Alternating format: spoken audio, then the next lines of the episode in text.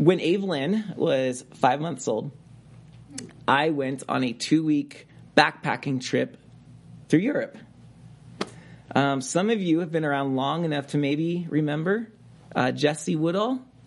Um, he and I tag team teaching youth call the very first year of youth call, um, that discipleship school. Um, we tag team the Bible college classes, and um, he he took so he had to go defend his master's thesis in Vi, uh, Vita, Hungary, right outside of Budapest. It's it was like a it was like a old vineyard estate that Calvary Chapel had a Bible college at. I think they've sold it since, but um, so he had to go defend his thesis there, and he invited me to go with him. And um, and the fun thing was like, no, we're not we're not packing a suitcase. We are packing a backpack, and everything we need for those two whole weeks was going to be on our backs. Um, and man, packing for a trip like this, like I've got to fit all of this in and carry it everywhere I go. It really made you think through what you were doing. Um, so um, you got to think really carefully. Do I need this? Do I not need this? How many pairs of jeans is really necessary? How many undergarments are really? Like, can you maybe turn some inside out until you get to a washing machine? Like, you like you got to be smart, right? Because it's all weight and space. Uh, how do you pack a pillow? How do you pack a, a shower towel? Takes up half a backpack. What do you do, right? So you get really creative. You got to really think through how you're going to pack for this trip. Um, one of the most important things, whether you're going for a one night trip or a two week backpacking trip, uh, you have to consider the itinerary of your travel plans because you need to know some things ahead of time. You need to know, for example, the duration of your trip. Do I need five outfits or do I just need one? Um, you need to know the means of your travel. Are you flying? You better pack some snacks. Or are you hiking? Uh, you better wear better shoes than sandals. Um, what's the weather like? Uh, do you need a jacket? Do you need sandals? Um, do you need a plan for rain? Do you need a raincoat in that backpack? Um, what kind of activities are you going to do? Are you presenting something? You might need to pack a suit. Um, are you or your high heels, um, or are you going to the beach to relax? Then you might want sandals. Um, what are your accommodations? Are you at a hotel? If breakfast can be provided, sheets are ready, or are you going to be places where sheets are not provided and you got to provide that, or you're going to be in a tent? Uh, these are all things that you must consider. Um, like for Jesse and I, like we knew we would be staying in hostels and walking a lot. Um, so we had to provide our own pillows and sheets because hostels don't do that. Um, so it's like you're really creative packing. Um, well, in Matthew 10, what Jesus is doing is he's actually giving a travel itinerary to his disciples. Like when you go on mission, this is what to expect, and so this is how you can prepare. This is how you can pack your bag. So, uh, what are we to pack for? That's what we're going to look at. So there are three sections to this. Um, when we go on mission, um, we should pack first. I'll give you the three of them now. First, we want to pack light for travel. That's going to be verses 5 through 15. We need to pack light for travel. By the way, each of these sections ends with Jesus saying, Amen, or truly I say to you. So you'll notice that in verse 15. Truly I say to you. Um, that means the next section starts in verse 16. Verse 16, we see that we need to pack ready for trouble. There will be some hard times on your mission. So 16 through 23 is pack ready for trouble. And then verse 24 to the end of the chapter is the third, and that's pack assured with trust. Pack assured with trust. Like you can go confidently because God is trustworthy. So let's look at the first. We want to pack light for travel. Verse 5. These 12 Jesus sent out, instructing them, Go nowhere among the Gentiles and enter no town of the Samaritans but go rather to the lost sheep of the house of Israel. So his first command is where they should, well, first it's, is to go. Go. The mission begins when we are willing to go out of our comfort zone and out of our everyday self oriented lives and go to others. Go. But then, interestingly, he, he doesn't ask them to go conquer the world. He doesn't say go to everybody you run into. There is a negative and a positive command. Go not or nowhere among the Gentiles, nor the Samaritans. They are not on your radar right now. I'm sending you to the house of Israel. And lost there, by the way, does not mean they don't know their way forward. It actually refers more to perishing, the perishing house of Israel. So for us, now notice that um, verse 5 began with these 12 Jesus sent out. Um, that means these 12 were given this specific mission to the house of Israel. But this 12 over here might be given a different set of people, right? So there are some basic commands that we can draw from, but some of the specifics are going to be what our Father is sending us specifically to go do. And so we need to understand that you are not commanded to save every living soul around you. There are some people you are able to reach, and there's some that will not be reachable. Um, not everyone is going to be on your radar. So Jesus uh, will put a specific people on our hearts. Um, verse 7 What are they to do? They are to proclaim as you go, saying, The kingdom of heaven is at hand. That's what John the forerunner preached. That's what Jesus preached. And that's now what we are to preach. The kingdom of heaven is at hand. Um, it's here. And what that means is, it, no, undoubtedly, uh, the Sermon on the Mount would be part of their message. If the kingdom of heaven is here, these are some of the things that we should do. This is how we should respond. Uh, the Sermon on the Mount has plenty of ways of living in the kingdom of heaven. Beginning with, blessed are the poor in spirit, for theirs is the kingdom of heaven. Um, so first they, they, they herald the kingdom of heaven. And then second, they heal in verse 8. They heal the sick, they raise the dead, they cleanse lepers, cast out demons. Um, I love this. Jesus doesn't ask them to go target the popular people, the influential people, the powerful. He asks them to go target the people in need. These are the people we are sent to. Now, because Jesus has more of a grassroots kind of a way of establishing his kingdom, it's not top down, it's bottom up. It's go to the people, give them the love of God, shape their lives, and give them direction and structure as Christ teaches us how to now live. And from there, people get infected. I love how Lewis calls it the good infection. Um, and, and so we one at a time, people are, in, are influenced, and that starts to boil up. Um, Christianity did not target the emperor, they targeted the needy. And then there were so many needy who became Christians that the emperor was forced to recognize that there is a huge movement in my empire. And then Constantine lets Christianity flourish. Um, this is this is how Jesus wants us to work. So we don't always target the popular or the powerful or the wealthy. We target those that can't really do much on their own or for us. Now, yeah, of course, we look at this list and it's daunting. Heal the sick. I mean, chiropractors can do that, but um, raise the dead. Um, Jesus can do that. Cleanse lepers, cast out demons we don't know to what degree the disciples actually do this, although we do see in the New Te- uh, in, in, Acts Peter raises someone from the dead, and so we're left to wonder like to what degree are we supposed to fulfill that? Because I sure don't know how to do that.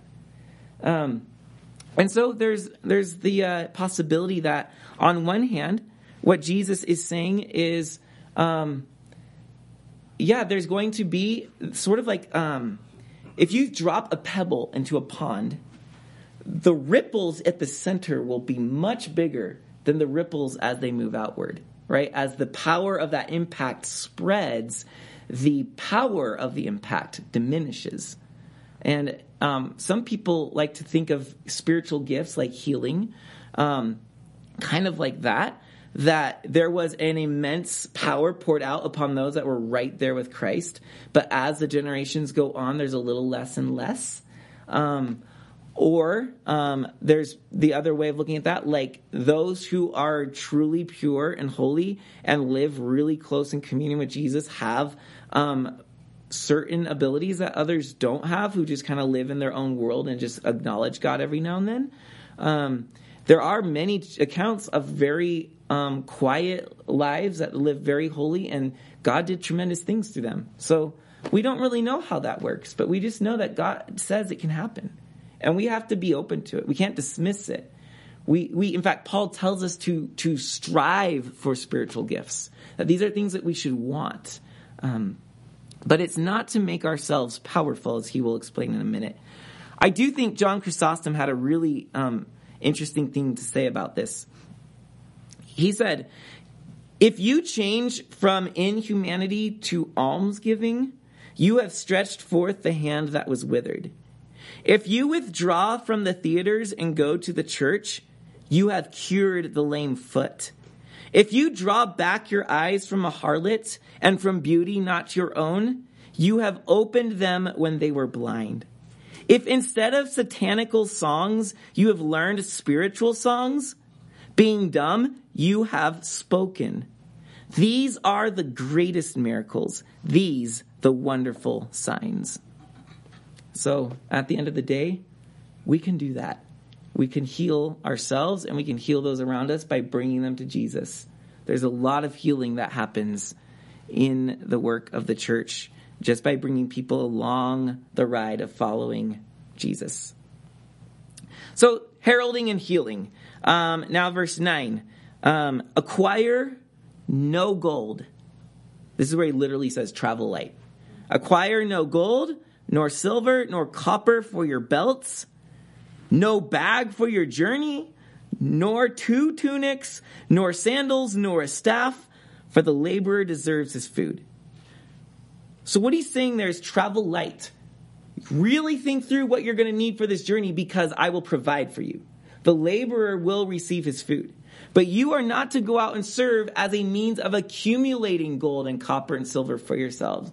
Because if you do something for hire, it delegitimizes your your message, what they're out there to tell the people. They're doing this as a service. Well, now this looks genuine. And, and what Jesus does not say, he does not say you will not be supported for what you do. You will be.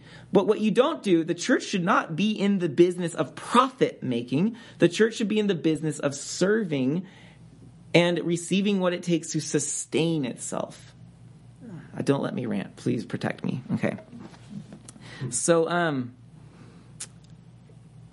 so really think through what you need. Like the way I would have to pack my backpack, right? Like, do I really need? I don't. Do I really need a book, a physical book, when I could have a Kindle? Maybe I don't know. Bad example, perhaps, but yeah. Um, but think about this in your own life because we want minimal possessions because minimal possessions increase our missional power. Minimal possessions increase our missional power.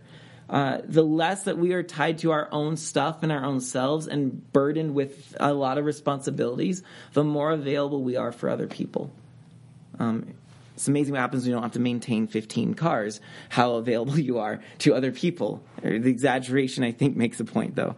Um, so, verse 11 now we are being prepared. Um, he's going to tell us that while we are small in possessions, we have peace. That's what we carry with us is peace.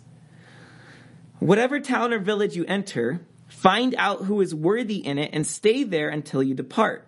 So you're not going to go house hopping dabbling among the best of the homes, right? There's gonna be one home, you're gonna stay with these people.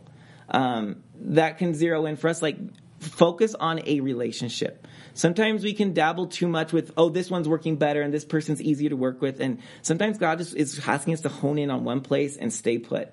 Be there with them. And the disciples were to stay with this one house. Um, it's amazing what will happen, by the way, if we just really give a lot of our love and and leadership to a single person or group of people, how much that you can give quality change to that person or group, and then that influences people around them indirectly. Like you are indirectly influencing others because you're doing a good job with one person or one simple task. Sometimes we just need to be more committed to one than trying to dabble in it all. Mm-hmm. Um, so, so go and stay there. Um, until you depart. Verse 12, as you enter the house, greet it. Now, greet it does not just mean hi house. There's a full on bigger thing going on here. All the commentators I read um, from all camps of Christianity were saying that this is this is not like a hello. This is more like a benediction. Give a benediction. Give a blessing to the house. There's something that they are extending the presence of Christ through their entering the house. That's what's going on, and you'll see that drawn out as Jesus continues to talk here. So, verse 13: If the house is worthy let your peace come upon it.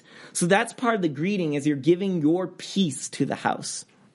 Um, but if it is not worthy, let your peace return to you. So the peace here, shalom would be the Hebrew concept of peace. We often think of peace as like, I have peace, which means I have a calm disposition of soul. Things are going well. I'm not too perturbed about things. Um, but actually, biblical peace refers to, yeah, includes that, but it refers to a wholeness of all things, that things are complete. Things aren't broken. There's healing happening.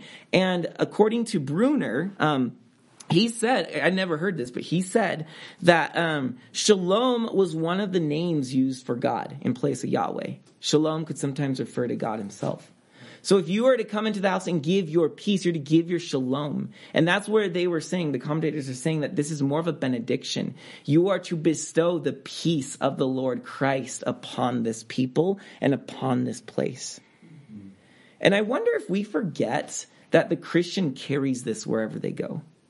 That we have the ability to extend the presence and peace of Christ where we go. That when we ble- we can bless someone, we can bless someone. Like we are the priesthood of Christ. We can bless them. We can bless a place. We can go into dark, like a place that doesn't feel like it's blessed. And we can, in our prayers, as we wander, as we hug people, like we could be just emanating the shalom and the peace of Christ where we go. That's what we carry wherever we go. Don't worry or fuss so much about the stuff or even about the, the gifts that we have, but fuss more about who is within you and that is the source of power that we want to share. So you go to this house, we are in this relationship, we're focused on these people. Let the peace of Christ be that which is given to them. This is what changes lives. But you're not always going to be welcomed.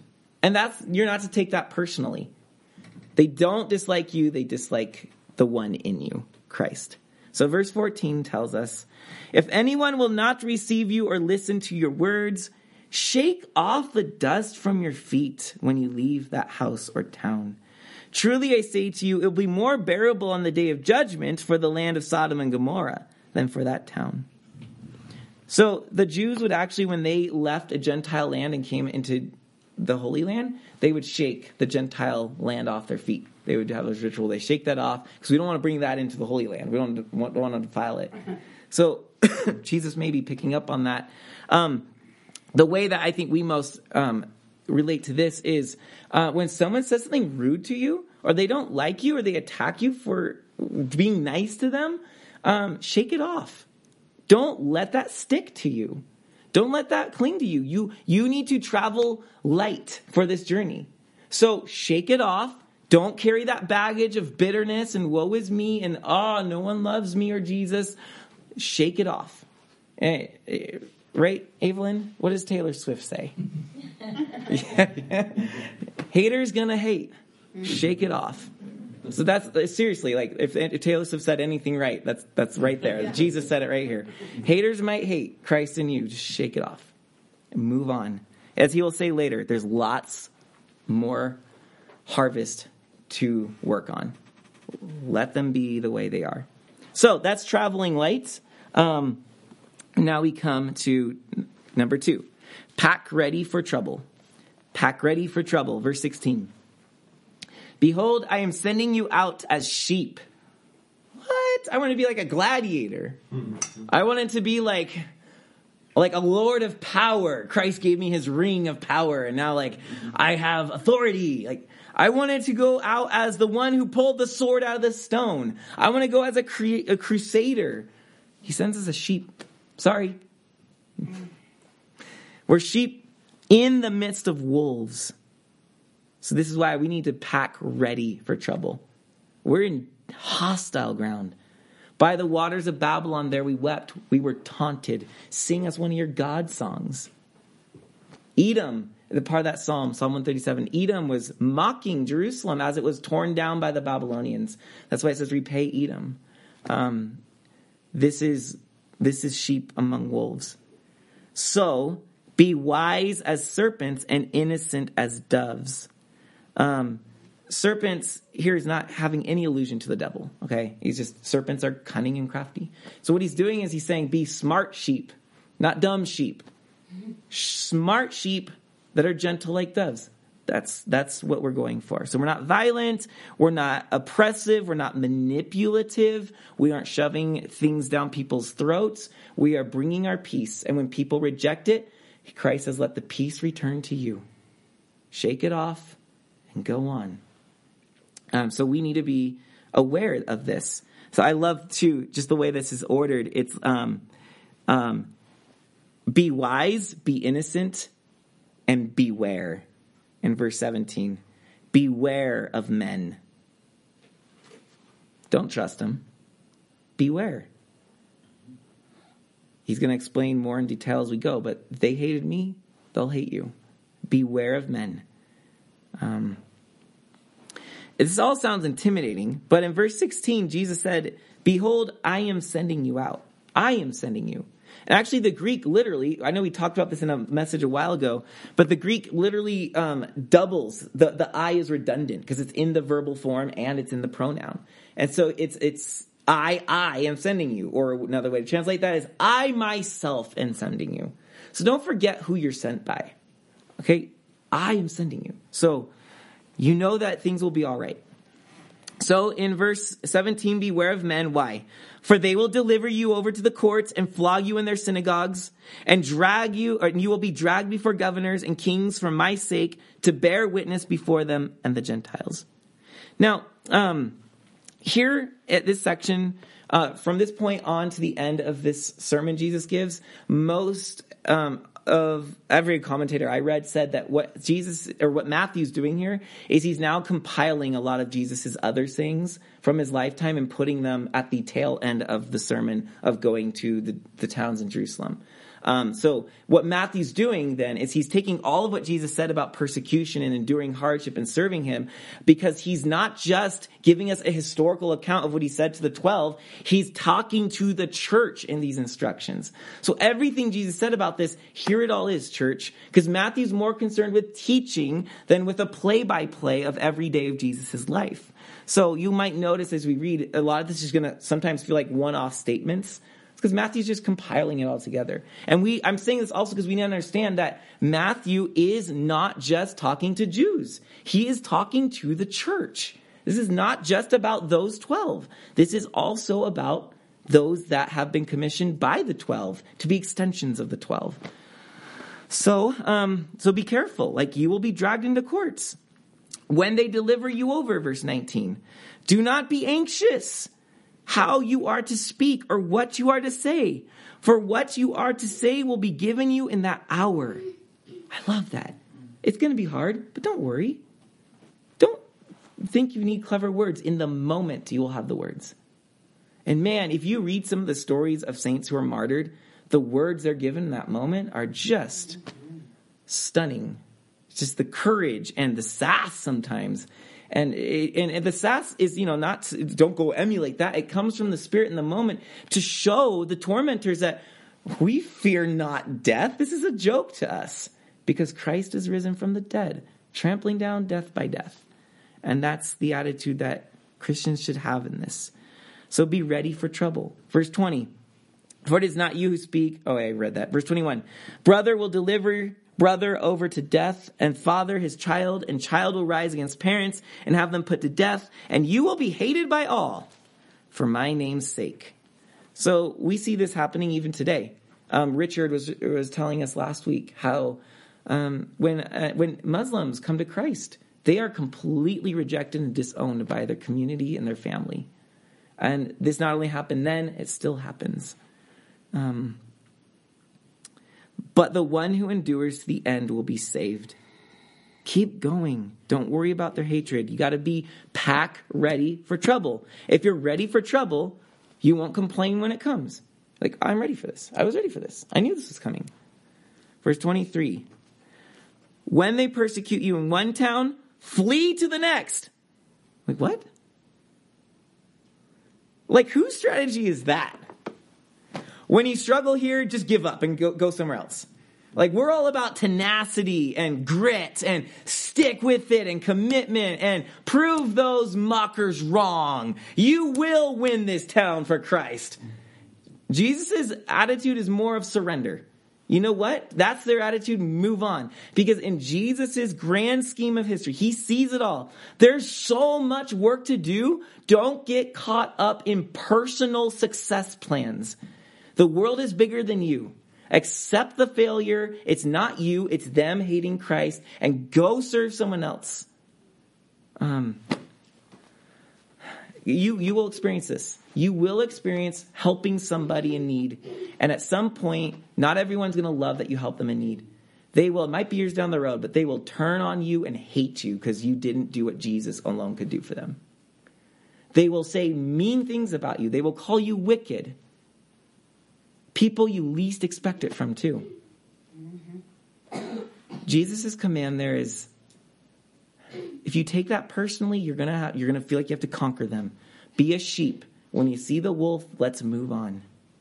The disciples do this. The apostles do this in Acts. When when the persecution breaks out in Jerusalem, they don't sit there and say, "Let's hold hands and die here, guys." No, they realize there's a big world. They leave Jerusalem, and that's how the gospel gets to Samaria and then to the ends of the earth is the, the persecution that causes them to flee. So we need to understand that Jesus sees us not as lions or wolves, but as sheep, not as those who have grit in the face of no matter what, but those who can count their losses and say, okay, God has more for me to do here.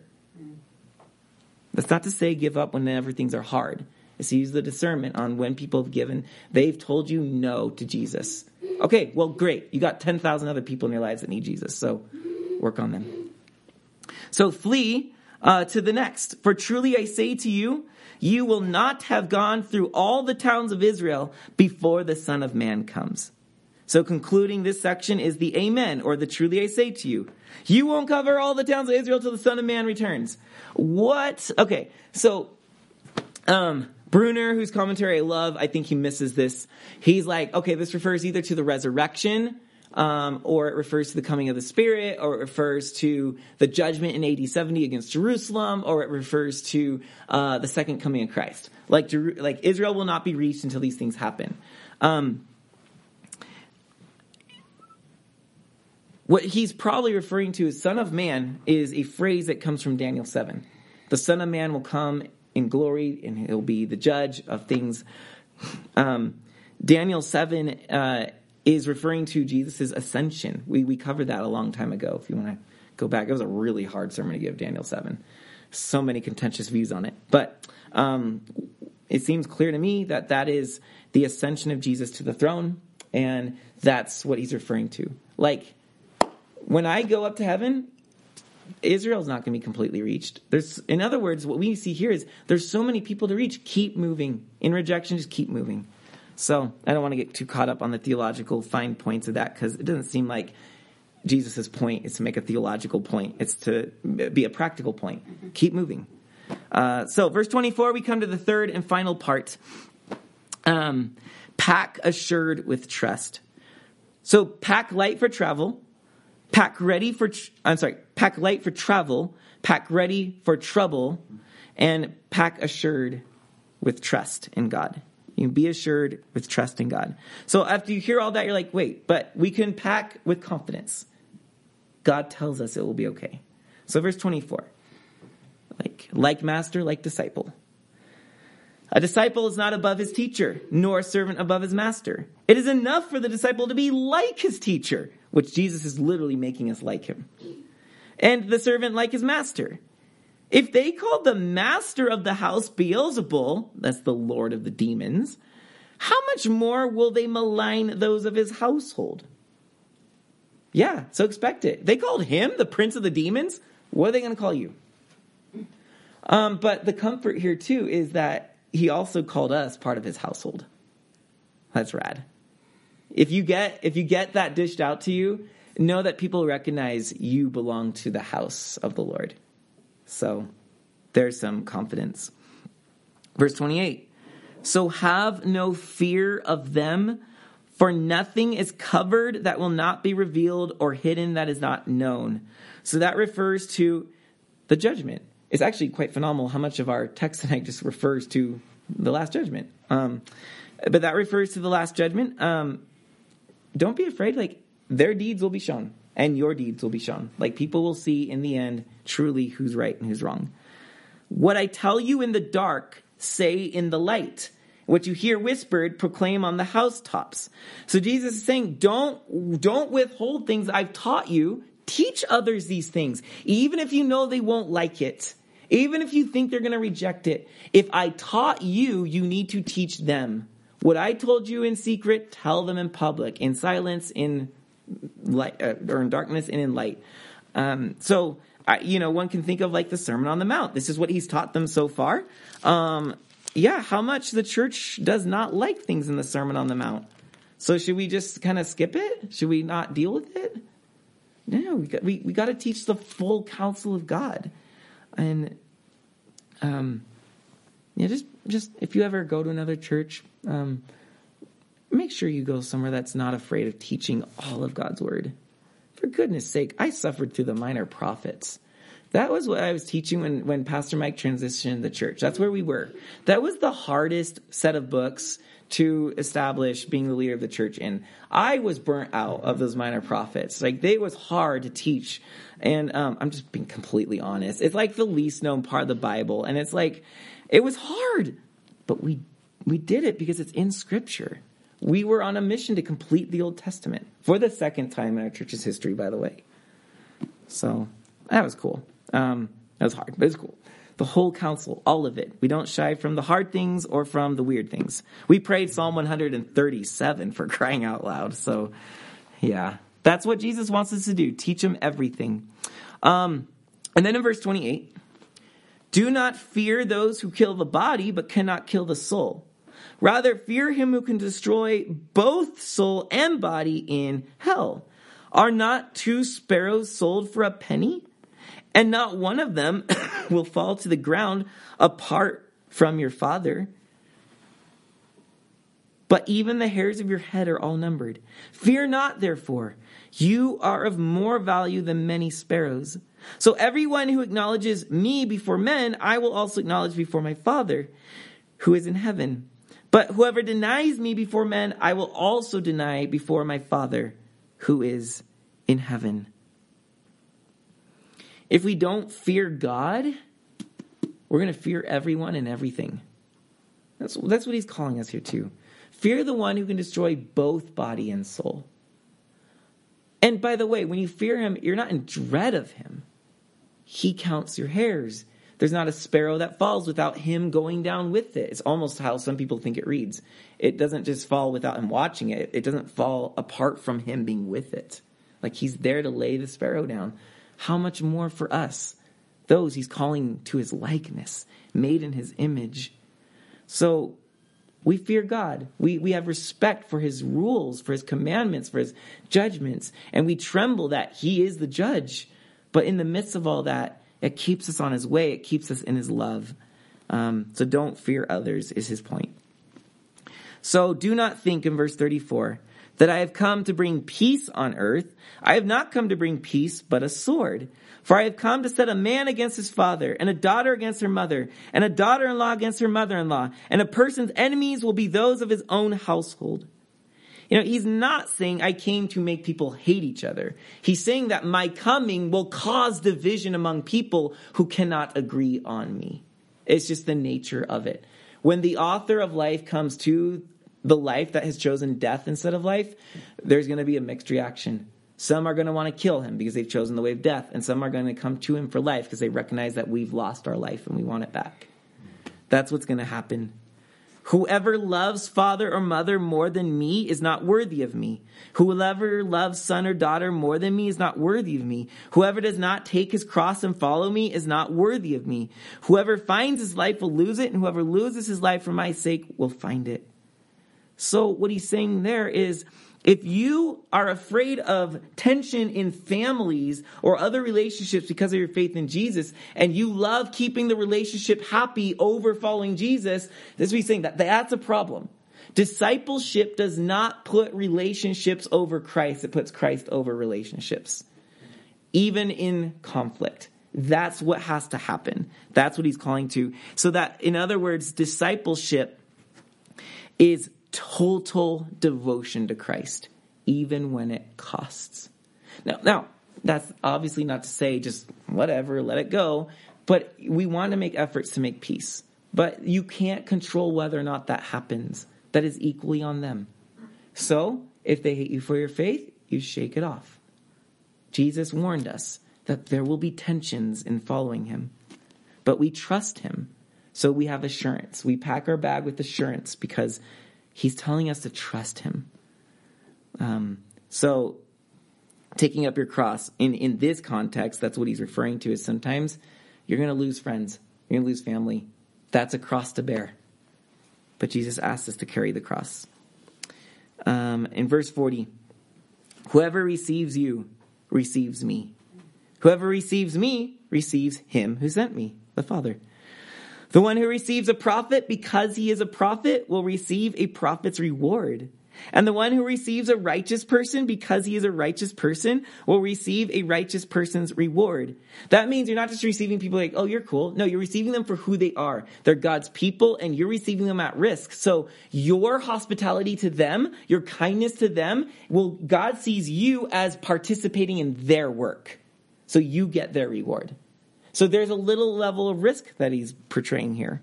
He continues, verse 42 Whoever gives one of the li- these little ones even a cold cup of water because he is a disciple, truly I say to you, he will by no means lose his reward. So sometimes we are the ones people stick their necks out for. Sometimes we're sticking our necks out for others. Um, but the point is, is that receiving God's children Receiving other Christians is receiving Christ. Receiving Christ is receiving the Father. And there's an element to where this happens every single week. We receive each other. And in doing so, when we greet one another, I think, by the way, greeting is not just a little break in the service, although that's needed uh, because people use the restroom all the time and, you know, that's needed. But greeting is literally an act of worship. It's, and that's why we say things like the peace of Christ is among us, or Christ is among us, greet one another, or the light of Christ is upon us. We've been saying right now because of, of, Epiphany. Um, the light of Christ is upon us, greet one another. because when we say hi and we take the time to care about one another and learn each other's names, that greeting is like the household greeting. It's like we're exchanging peace. There's something exchanged and shared. The family is being received. And in receiving each other, we're also, we should be, that is one step towards receiving each other's work, helping helping each other in their missions, being part of the mission together, whether you're side by side with them or simply praying for them or asking them how their mission is going. That's part of receiving one another. And every Sunday, therefore, we receive Christ through one another. We receive the Father by receiving each other and thus receiving Christ. That's what Christian community is. That's what worship is. And Jesus will say things like this later, where two or more gathered, there I am in their midst. Um, that's what we're doing. Uh, so there's a sense in which faithful Christian worship of Christ, the Word, faithful Christian worship, like we're doing, of Christ, the Word, is faithful Christian witness of Christ to the world. When we do this faithfully, we witness there faithfully. It's really hard to do the witnessing without the worshiping. Yeah. It's really hard to do it well, at least. It's really hard to, to have the peace of Christ to impart to others if we're lone rangers. If, if, if we're just constantly being fed the way we want to be fed and with our own devotional lives, like we need those. But if that's all we have, we're not receiving one another and we're not creating a worship experience that enhances our witness experience. Um, I, I want to just kind of elaborate on that concept a little bit as we as our finish. Um, I want us to think about the church as a hostel. Now, hostels, I'm not saying hostile, like be hostile toward one another. Mm-hmm. I'm saying hostel. It's, it's, it's not really common in America, but in Europe, this is what Jesse and I stayed in. We stayed in hostels. They're, they're little, like shabby places to spend a night very affordably because they don't do anything but provide a roof for you, basically. There, there's, there might be little cots, but like generally you've got to bring the sheets and the pillow and all that stuff. And there's a toilet, right? right? There's, there's sometimes a shower. Um, but that's why they're so inexpensive because usually it's kind of like camp if you've ever gone to like Christian camp. Um, and I mean like as a youth because they don't do this adults, but where they throw like 20 kids in one room like this size, smaller usually, and you all got to share a couple toilets and a couple showers. Like you know that that's kind of like what a hostel is, except the Christian element is definitely not there. Um, um, but the church is kind of like a hostel. And what I mean by that is that a hostel is not meant for a long stay. It's meant to be, I am traveling. It's, it was, they were created for travelers. So that we're traveling, we're going to stay one night and move on. We just need a place to rest. Um, so you don't you don't set up shop in the hostel like people could steal your stuff, right? You don't have a place like a desk to make your little knickknacks and hang a picture of your wife or your husband. Like you don't have that stuff. You just set up camp to sleep because you intend to get up first thing in the morning and move on with your travel. The church should be seen as a hostel. It's not a place for people to come and set up their lives. And this is, we're never leaving this place. Now, I do believe in church faithfulness and being in the church all our lives, but I mean that we don't look at this as our destination. The church is a weekly hostel for us to get nourished, for us to put our head on the pillow, to receive strength from Christ in worship so that we can continue our witness journey, our witness mission. The point of coming to church is to get out of church. The point of coming here to be comforted is to go and be commissioned. The point of coming here to worship is to be made witnesses. That's the purpose of gathering. And as some of you guys know, like, um, I, I, since I got into studying what liturgy is, it's been so enriching. Why I ha- couldn't help but bringing it to our church. Because all good liturgies end with what's called either a dismissal or a benediction. We generally call it the benediction. Um, but what it is is a good liturgy doesn't just end with like uh, we end with the worship song and boom go. Um, or the sermon's over go. It ends with a now what? We have worshiped christ together. We've received one another. Now what? The dismissal sends you. The benediction says in the strength and peace of god go we we do this usually with we change it every now and then, but uh, usually with the prayer of Saint Francis. Lord, make me an instrument of your peace. We've received your peace. We are about to leave. Let us take this with us. Um, there's also the literal benediction. The usually we use the Aaronic benediction in Numbers chapter six. The Lord bless you and keep you and make His face shine upon you. What are we doing? We are granting God's presence with us so that we go and take that. That's what we're doing. There's, there's a certain, there's a purpose. Um, and so all good liturgies do that. We're not unique to that. Um, what we will be doing um, in Lent, as you guys probably remember, is occasionally we'll switch to the other benediction. May the peace of the Lord Christ go with you, wherever he may send you. May he guide you through the wilderness protect you in the storm. May he bring you home rejoicing at the wonders he has shown you. May he bring you home rejoicing once again into our doors. That's the church as a hostel. Come back, yes, but please get out. Go in the peace of Christ wherever he sends you. And may he guide you through those hard times as you serve are a mission to others but please come back into the doors. And we don't just come back like, well, I mean, it's church, we do it again. Or, or I can't wait to be fed from Pastor Brandon. I love that we're in Matthew, not in the minor prophets. Great. Yeah, this is a place to be nourished. You need that for your journey. You need to be nourished. But the whole point of coming to church isn't to be nourished. The point is to be nourished so that we can go back out. So get out of here. May the peace of Christ go with you and be a mission to them. Mm-hmm. Um, there's also the concept that the reason we receive communion, we receive the body of Christ because it makes us the body of Christ, so we then go be the body of Christ to others. We get to eat it, but then we be it to other people. so that perhaps they get to also worship and eat as well. Um, so, yeah, I just keep ranting, but that's enough. Um, it's a hostel, not a prolonged stay, it's a visit.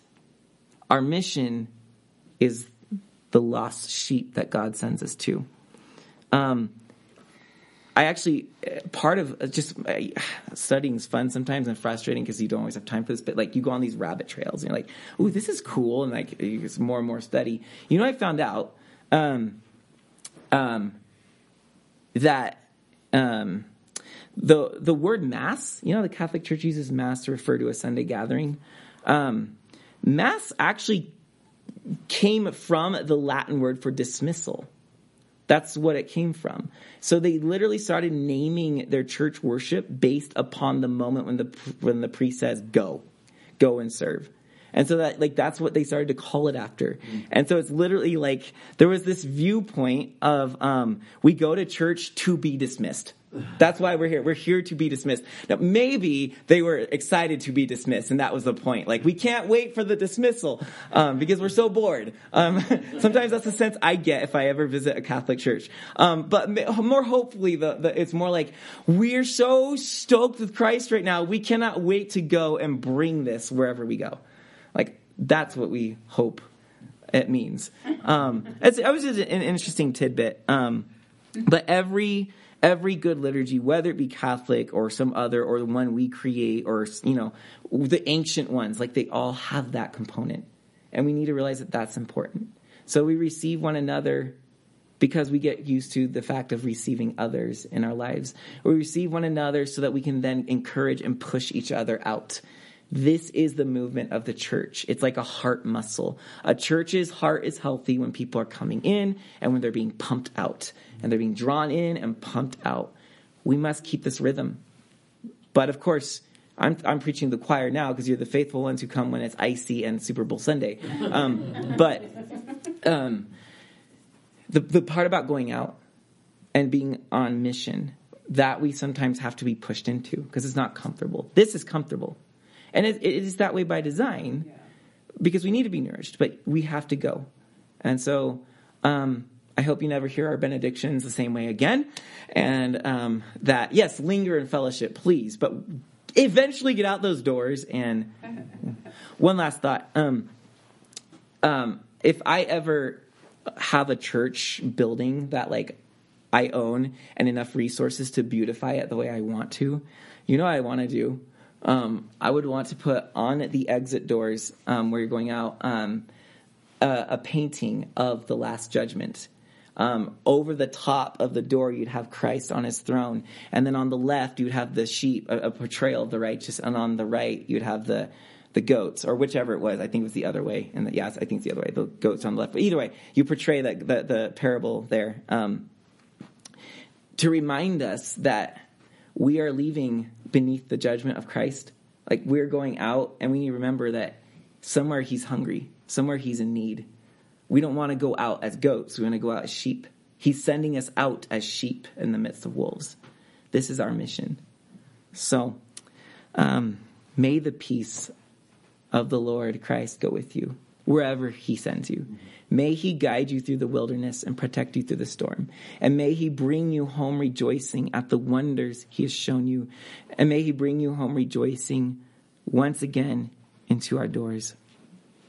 Amen.